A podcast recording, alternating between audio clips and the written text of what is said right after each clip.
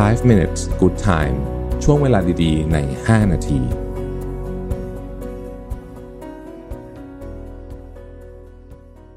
สวัสดีครับ 5 minutes นะครับ วันนี้เอาบทความของจอร์จเวลแมนชื่อ eight lessons people learn too late in life นะฮะแปดบทเรียนที่คนใช้คำว่าเรียนรู้สายเกินไปในชีวิตนะครับ ข้อที่หนึ่งนะฮะคนสำคัญในชีวิตของคุณเนี่ย จะมาแล้วก็ไป มันก็เป็นเรื่องธรรมดานะครับ กระบวนการในการยอมรับเรื่องนี้ ยิ่งเร็วเท่าไหร่ ที่คุณยอมรับเรื่องนี้ได้เนี่ย ชีวิตคุณจะมีความสงบสุขมากขึ้นเท่านั้น ข้อที่สองนะฮะเขาบอกว่าบางทีเนี่ย เราจำเป็นที่จะต้องเข้าใจคำว่าเสียใจเราก็ต้องให้คนเราเนี่ย ผ่านประสบการณ์แย่ๆบ้าง โดยเฉพาะคนรอบตัวที่เรารัก พื่อให้เขามีความสุขจริง ๆ ได้ คนที่ไม่เข้าใจกระบวนการการเสียใจ จะไม่สามารถเข้าใจความสุขได้เช่นกันนะครับ ข้อที่สามเขาบอกว่า your diet isn't just what you eat นี่ผมชอบนะคือเขาบอกว่า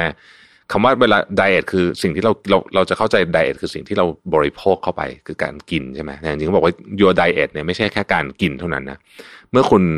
อายุมากขึ้นคุณจะรู้ว่าคำว่า your diet เนี่ยนะมันจะเป็นตั้งแต่สิ่งที่คุณดู สิ่งที่คุณอ่าน คนที่คุณตามนะครับ คนที่คุณใช้เวลาด้วยนะครับ ถ้าเกิดคุณต้องการที่จะมีสุขภาพจิตที่ดีนะฮะ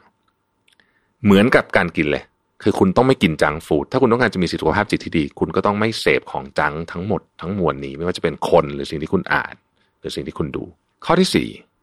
อย่าให้การปฏิเสธหรือการถูกปฏิเสธ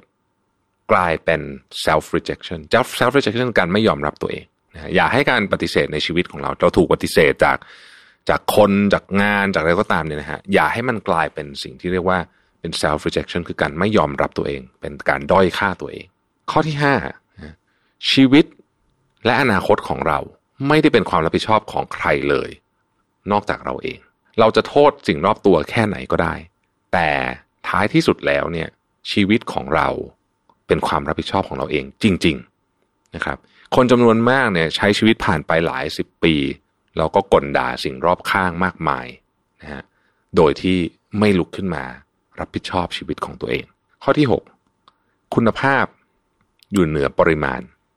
นะครับยกตัวอย่างเช่นเพื่อน ไม่ต้องมีเยอะก็ได้ แต่ขอให้คุณภาพดี ประสบการณ์นะครับ ไม่ต้องมีเยอะก็ได้ แต่ขอให้ประสบการณ์นั้นคุณภาพดีนะครับ มนุษย์เราไม่ได้ใช้ชีวิตอยู่ใน จำนวนชั่วโมงที่มีที่เราหายใจอยู่นะฮะแต่ว่ามันเป็นช่วงเวลาที่เราจดจำได้ทั้งหากเพราะฉะนั้นคุณภาพจะอยู่เหนือปริมาณนะครับ ข้อที่ 7 ความคิดที่จะมีชีวิตแบบเทพนิยายนะครับ เช่นนะฮะจะต้อง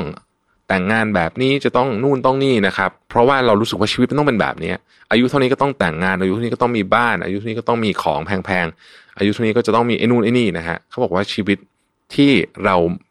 มุ่งหวังว่ามันจะเป็นแบบเทพนิยายเนี่ย จะนำมาซึ่งความทุกข์ให้กับคุณ และข้อสุดท้ายนะครับ นอกจาก